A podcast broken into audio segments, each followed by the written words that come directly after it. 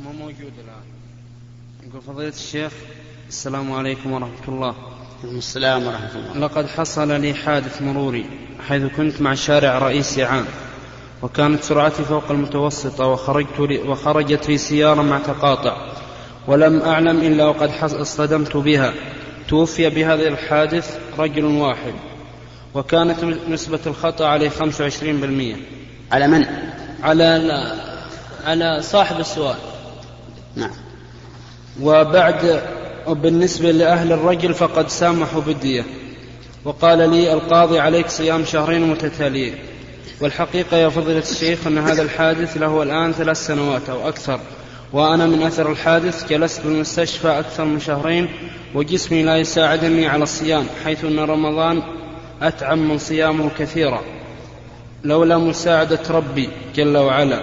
أرجو أن تجد حلا حيث أنني عندما صدمت السيارة لم أكن متعمدا بل هو الذي طلع عليه وكذلك لم تكن سرعتي جنونية. جزاكم الله خير آه، هذا السؤال سمعتموه. وخلاصة أنه صدم رجلا خرج عليه من شارع فرعي وأن الشيخ القاضي حكم عليه بصيام شهرين متتابعين. وأنه حسب تقرير المرور حكم عليه بخمس وعشرين في المئة من الدية. ولكن أهل الدية تنازلوا فبقي عليه حق الله عز وجل وهو صيام شهرين. فإن كان يستطيع أن يصوم الشهرين فليصوم وإذا كان لا يستطيع فليس عليه شيء. لأن الله عز وجل قال في في كفارة القتل إن فيها عتق رقبة فإن لم يجد فصيام شهرين متتابعين ولم يذكر الإطعام في, في بعده فضيلة الشيخ أجزل الله مثوبتكم وجزاكم الله خيرا. أه نحب أن نسأل عن وسائل الدعوة إلى الله وأساليبها. هل هي توقيفية أم اجتهادية؟ وإذا كانت اجتهادية فما هي وما هو الضابط لاستخدام وسيلة ما؟ نرجو التكرم بالتفسير.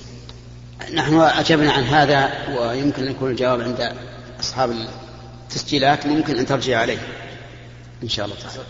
نعم. السلام عليكم ورحمة الله وبركاته. عليكم السلام ورحمة فضيلة الشيخ هل يجوز للرجل أن يذهب إلى ساحر ليعرف هل هو مسحور أم لا؟ ولو قابل ساحرا ولم يقصد الذهاب إليه وأخبره أنه مسحور هل يصدقه أم لا؟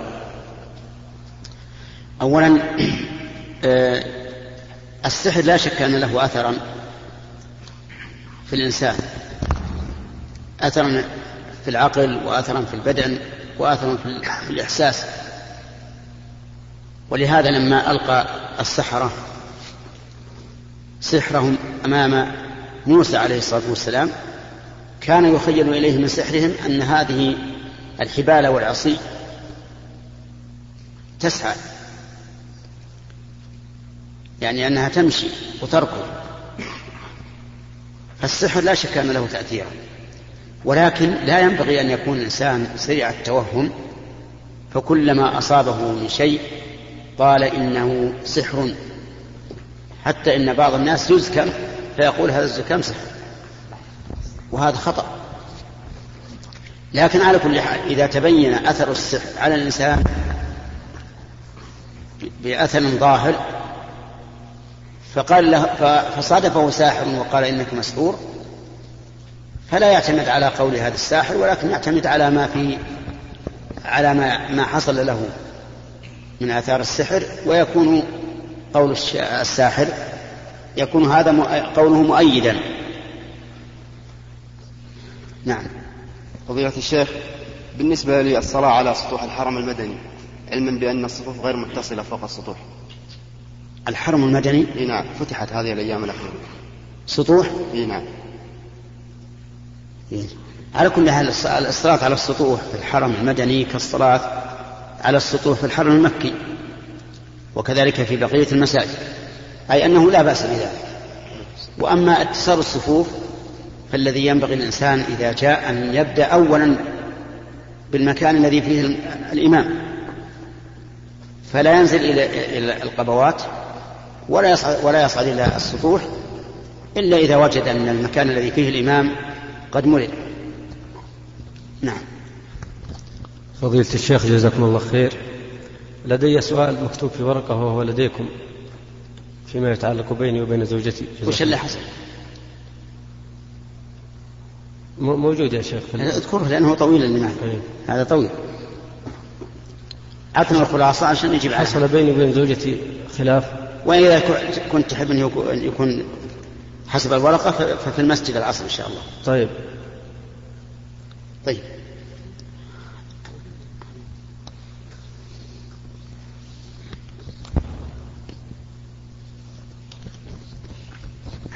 السلام عليكم ورحمة الله وبركاته. هل المذي يوجب القضاء في إيش؟ شهر رمضان؟ إيش؟ المذي المذي نعم. يوجب القضاء في شهر رمضان إذا كان بشهوة؟ المذي لا يفسد الصوم سواء كان الصوم رمضان أو غير رمضان. لا يفسد الصوم نعم. إذا قلنا لا يفسد لا يجب القضاء. هو غالبا لا ينزل إلا- بشهوة حتى لو كان شهوة حتى لو قبل امرأته أو باشرها وأمدى فإنه لا يلزمه فإن صومه صحيح ولا يلزمه القضاء.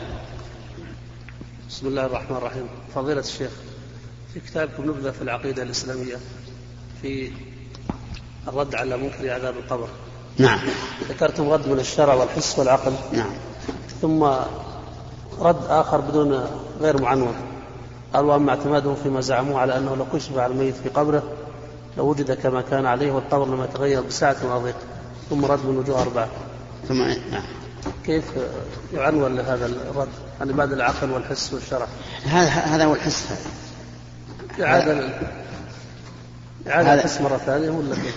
نعم. نعم. ما يحضرني الآن السياق والله إذا نحتاج إلى وقت إيه طيب. طويل. أعطيه.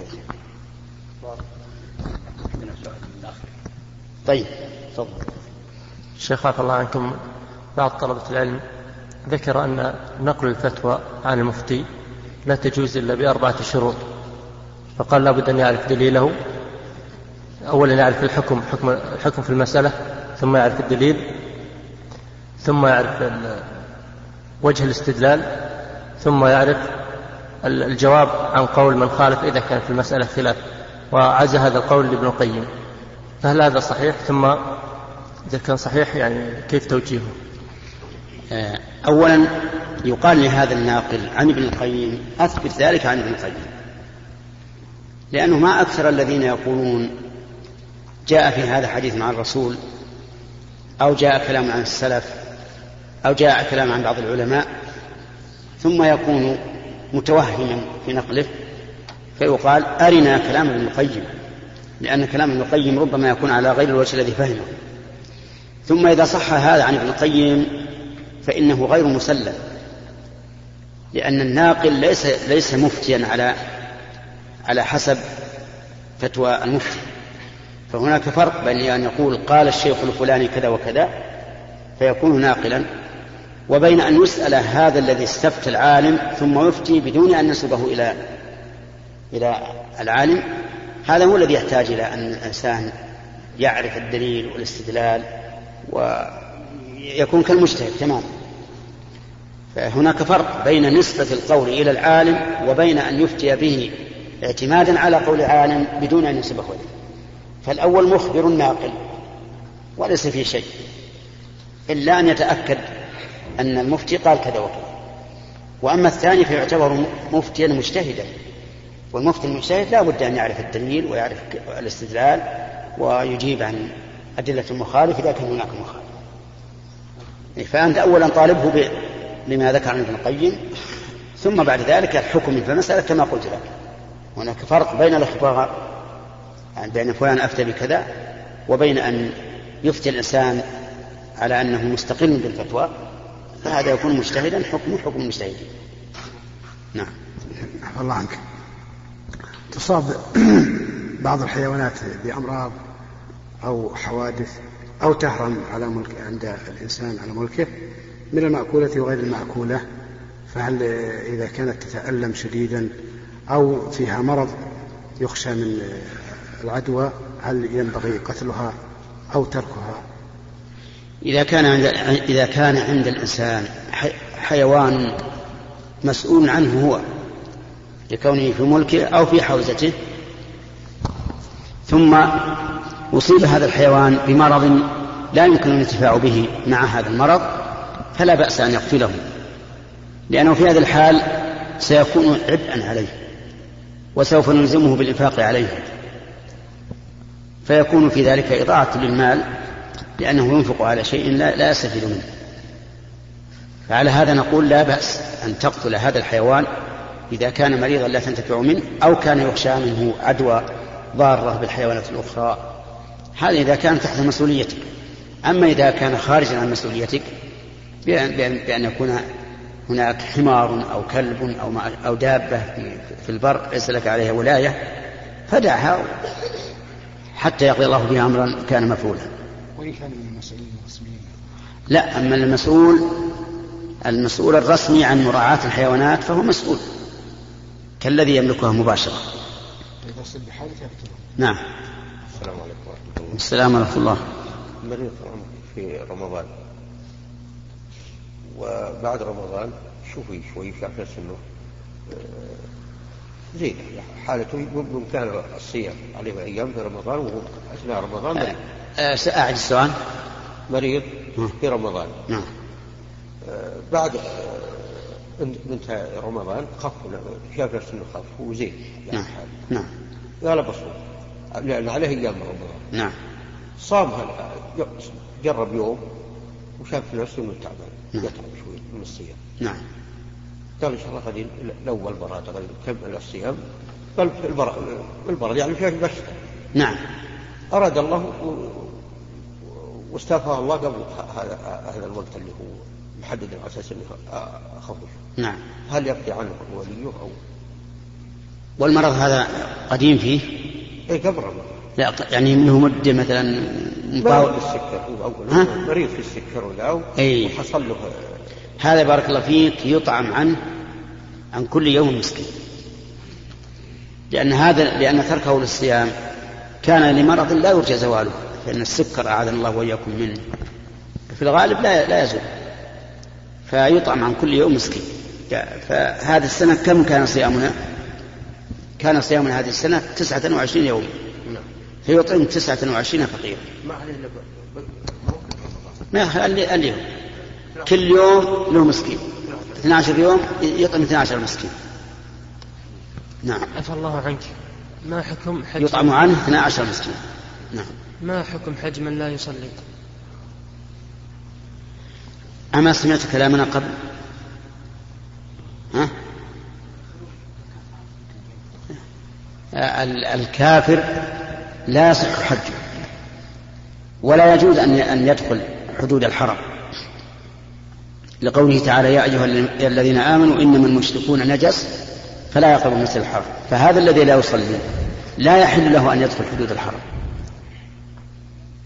يعني ما كان داخل أميال الحرم لا يجوز دخوله يمنع منه. فإذا كان مع رفقة وهو لا يصلي يعرفون أنه لا يصلي. فالواجب عليهم إذا أقبلوا على حدود الحرم أن ينزلوه فإن أبى كلموا السلطات عنه لأنه كافر والكافر لا يجوز أن يدخل مكة ولا يصح إحرامه بالحج ولا حجه ولا صيامه حتى يعود إلى الإسلام ويصلي. نعم. بسم الله الرحمن الرحيم. فضيلة الشيخ نحن رأينا في عامة المسلمين في داخل البلاد وخارجها شبه إعراض عن دين الله عز وجل. لا يعلمونه ولا يتعلمونه. ونقع بإحراجات كثيرة منهم في مسائل بسيطة في الدين لا يسوغ لمسلم أن يجهلها. فيعني كيف نتعامل مع هؤلاء؟ وهل هم معذورين شرعا؟ ومن عليه المسؤولية تجاه هؤلاء؟ الواجب عليهم أن يتعلموا من دين الله ما يحتاجون إليه. فيتعلمون من أحكام الطهارة ما يحتاجون إليه ومن أحكام الصلاة ما يحتاجون إليه ومن أحكام الزكاة ما يحتاجون إليه ومن أحكام الصيام ما يحتاجون إليه ومن أحكام الحج ما يحتاجون إليه. لا يجب عليهم. وهذا العلم فرض عين كما قاله العلماء. فهم الواجب عليهم أن يسألوا. ووسائل تحصيل العلم اليوم ولله الحمد سهلة. فالمواصلات ميسرة. والاتصالات ميسرة. المواصلات بالسيارات المسافة التي يقطعها الناس بالأول بيومين يقطعونها في ساعتين. والاتصالات كذلك ميسرة. الهاتف موجود يتصلون بالعلماء ويسألونهم. فهم في الحقيقة غير معذورين. ومع ذلك نقول إن على العلماء واجبا أن يطوفوا بالبلدان التي يكثر فيها الجهل حتى يعلموهم أمور دينهم. فإن الرسول عليه الصلاة والسلام كان يبعث الدعاة إلى البلاد ليعلموهم دينهم ويرشدوهم وأمر مالك بن حويرث وأصحابه أن يرجعوا إلى أهليهم ويعلموهم ويؤدبوهم. فهنا واجبان واجب على العامة وواجب على العلماء. أنا أقصد أنهم يتقنون أمور الزراعة أمور الصناعة أمور الأموية يتقنون أمور دينهم لكن أمور الدين قد تعرف بالتجارب أمور الدنيا قصدي هم هم يتقنون أمور دنياهم لكن أمور الدنيا تكون بالتجارب. ربما يعرفون بالتجارب. وربما يكونون حريصين على أمور الدنيا أكثر من حريصين على أمور الدين نعم. فضيلة الشيخ أحد الأخوة كان يعني يضع أمواله في البنك والحمد لله بفضل الله عز وجل تاب من ذلك. وكان يعني من الأسهم يقول أحد الأسهم كان بمية ريال. وخسر هذا البنك وكان بثمانين. رجعوا له يعني عادوا أقل من ماله من رأس المال. ويعرف أنه إذا تاب يعني له رأس مال. ولكن قبل ذلك وزعوا أرباح بخمس ريالات. من يعني ما وصل لمية أخذ الأرباح؟ يقول هل يتخلص من الخمسة هذه أم تكون ضمن يعني رأس المال؟ الواجب عليه أن يتخلص من هذه الخمسة. لأن هذه الخمسة في وقتها تعد زيادة تعد ربا ما هي أرباح؟ هي خسارة. فعليه أن يتصدق بما بما جاءه من الزيادة قبل التوبة تخلصا منها. لا تقربا إلى الله بها. نعم. وإذا كانت في حين توبته يعني أراد أن يصفي فأعطوه الخمسة نفس الشيء ما دام لأن ما دام خسر الآن معناه أنه قبل معناه أن هذه الزيادة كانت قبل أن يحصل فيه النقص.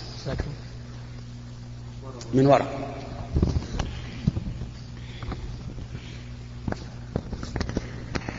فضيلة الشيخ ما حكم السلام على المصلي؟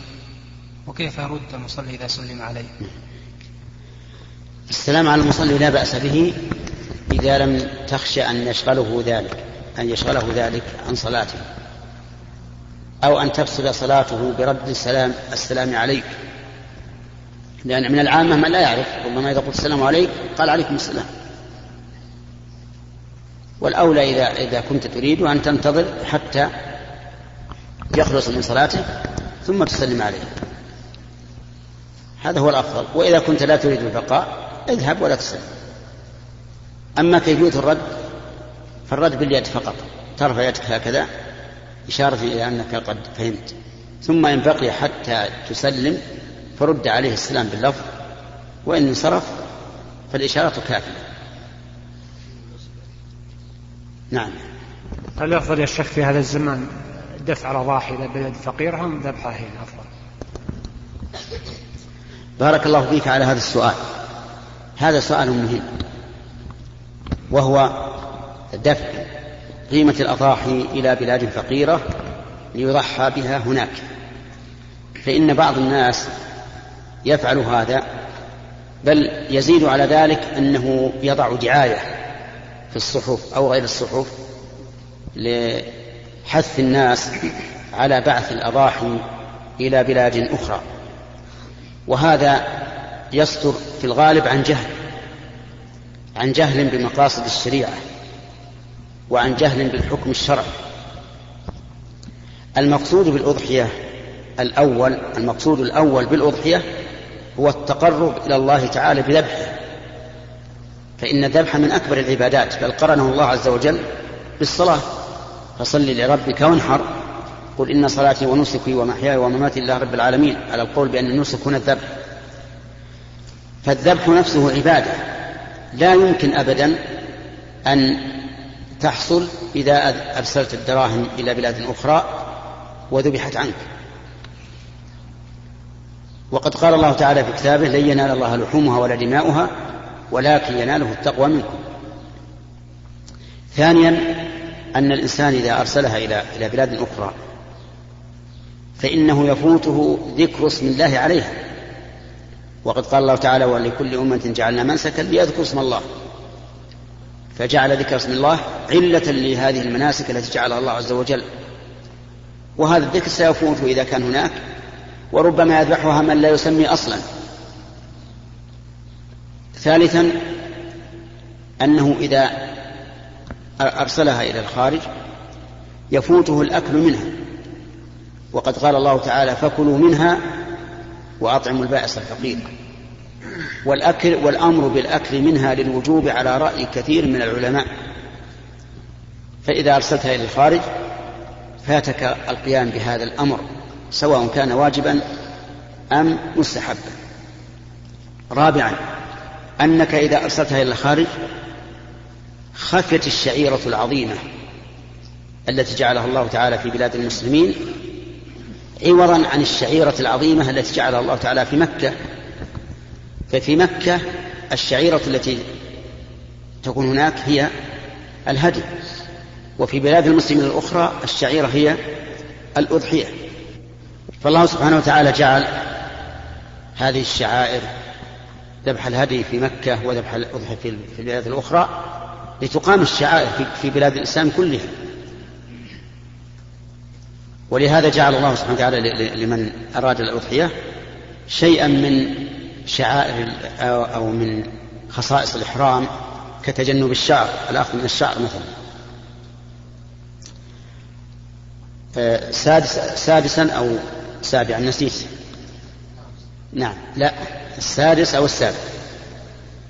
أنه ربما تموت هذه الشعيرة بالنسبة. لأبنائنا وبناتنا.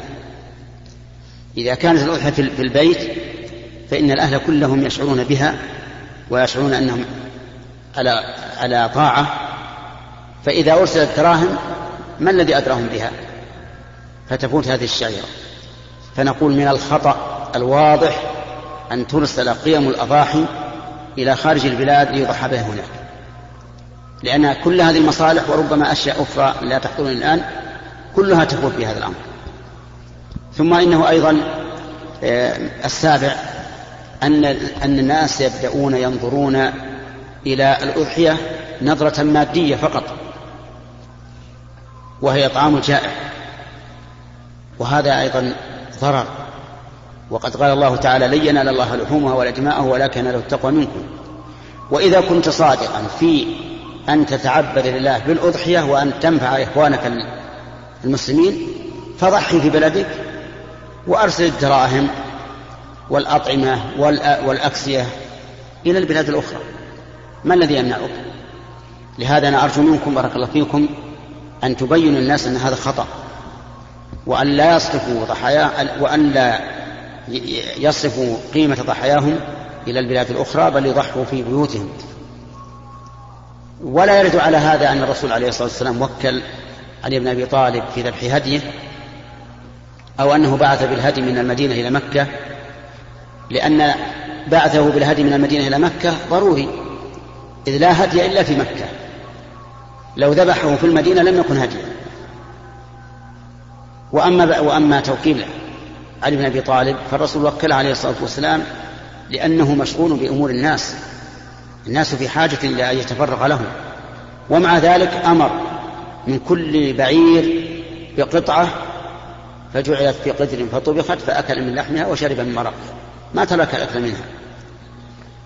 فنرجو بارك الله فيكم أن تحرصوا على توعية الناس. ويقال مثلا ما هو المقصود اللحم من الفقير ينتفع به؟ أهم شيء إيش؟ التقرب لله بالذبح الذي جعله, جعله الله قرين قرين الصلاة. وأنت لا تمنع من نفع إخوانك ترسل لهم دراهم. ما في مانع. وإلى هنا ينتهي لقاؤنا هذا لأنه أذن فنسأل الله أن يتقبل منا ومنكم وإلى اللقاء القادم إن شاء الله. كيف يتثاقل فريضة الحج وهو لا يجب في العمر إلا مرة واحدة؟ كيف يتراخى في أدائه في, في أدائه مع وجوبه عليه وهو لا يدري لعله لا يستطيع الوصول إليه فيما بعد؟ أيها المسلمون اتقوا الله عباد الله وأدوا ما فرض الله عليكم من الحج تعبدا لله تعالى ورضا بحكمه وسمعا وطاعة لأمره. هكذا إن كنتم مؤمنين. وما كان لمؤمن ولا مؤمنة إذا قضى الله ورسوله أمرا أن يكون لهم الخيرة من أمرهم. ومن يعص الله ورسوله فقد ضل ضلالا مبينا. أيها المسلمون إن المؤمن إذا أدى الحج والعمرة بعد بلوغه مرة واحدة فقد أسقط الفريضة عن نفسه وأكمل بذلك أركان إسلامه ولم يجب عليه بعد ذلك حج ولا عمرة إلا أن ينذر الحج أو العمرة فيلزمه الوفاء بما نذر. لقول النبي صلى الله عليه وسلم من نذر أن يطيع الله فليطعه. أيها المسلمون إن من تمام رحمة الله ومن حكمته البالغة أن جعل للفرائض حدودا وشروطا لتنضبط الفرائض وتتحدد المسؤولية وجعل هذه الحدود والشروط في غاية المناسبة. للفاعل والزمان والمكان ومن هذه الفرائض الحج فله حدود وشروط لا يجب على المسلم إلا بها فمن شروط وجوب الحج البلوغ ويحصل في الذكور بواحد من أمور ثلاثة إنزال المني بشهوة أو احتلام تمام خمس عشرة سنة نبات شعر العانة وفي الإناث يحصل بها يحصل البلوغ في حقهن بهذه الثلاثة وزيادة أمر رابع وهو الحيض. فمتى حاضت الأنثى ولو لعشر سنوات فإنها بالغة. أما من لم يبلغ فلا حج عليه ولو كان غنيا ولكن لو حج صح حجه تطوعا وله أجره. فإذا بلغ أدى الفريضة لأن حجه قبل البلوغ لا يسقط به الفرض لأنه لم يفرض عليه حينئذ فهو كرجل تصدق بمال ينوي به الزكاة قبل أن يملك نصابه. وعلى هذا فمن حج ومعه أبناؤه أو بناته الصغار فإن حجوا معه كان له أجر ولهم ثواب الحج. وإن لم يحجوا فلا شيء عليه ولا عليهم. وحينئذ ينبغي للإنسان أن ينظر ما هو ما هو أيسر. هل يجعل الصبيان من ذكور وإناث يحرمون أو لا يحرمون؟ فإذا كان يخشى من المشقة عليه أو عليهم كما يوجد في هذا العهد فإنه لا ينبغي أن لا ينبغي أن يحججهم. لأن في ذلك مشقة عليهم وعليه ولأنه ربما يؤدي إلى إلى إلى المرض أو الهلاك. ومن شروط وجوب الحج أن يكون الإنسان مستطيعا بماله وبدنه لأن الله عز وجل شرط ذلك في قوله من استطاع إليه سبيلا فمن لم يكن مستطيعا فلا حج عليه. ولو مات فإنه يلقى ربه بإسلام لا نقص فيه لأنه غير واجب عليه الحج فالاستطاعة بالمال أن يملك أيها الإخوة وبنهاية هذه المادة نودعكم ونلقاكم إن شاء الله في إصداقات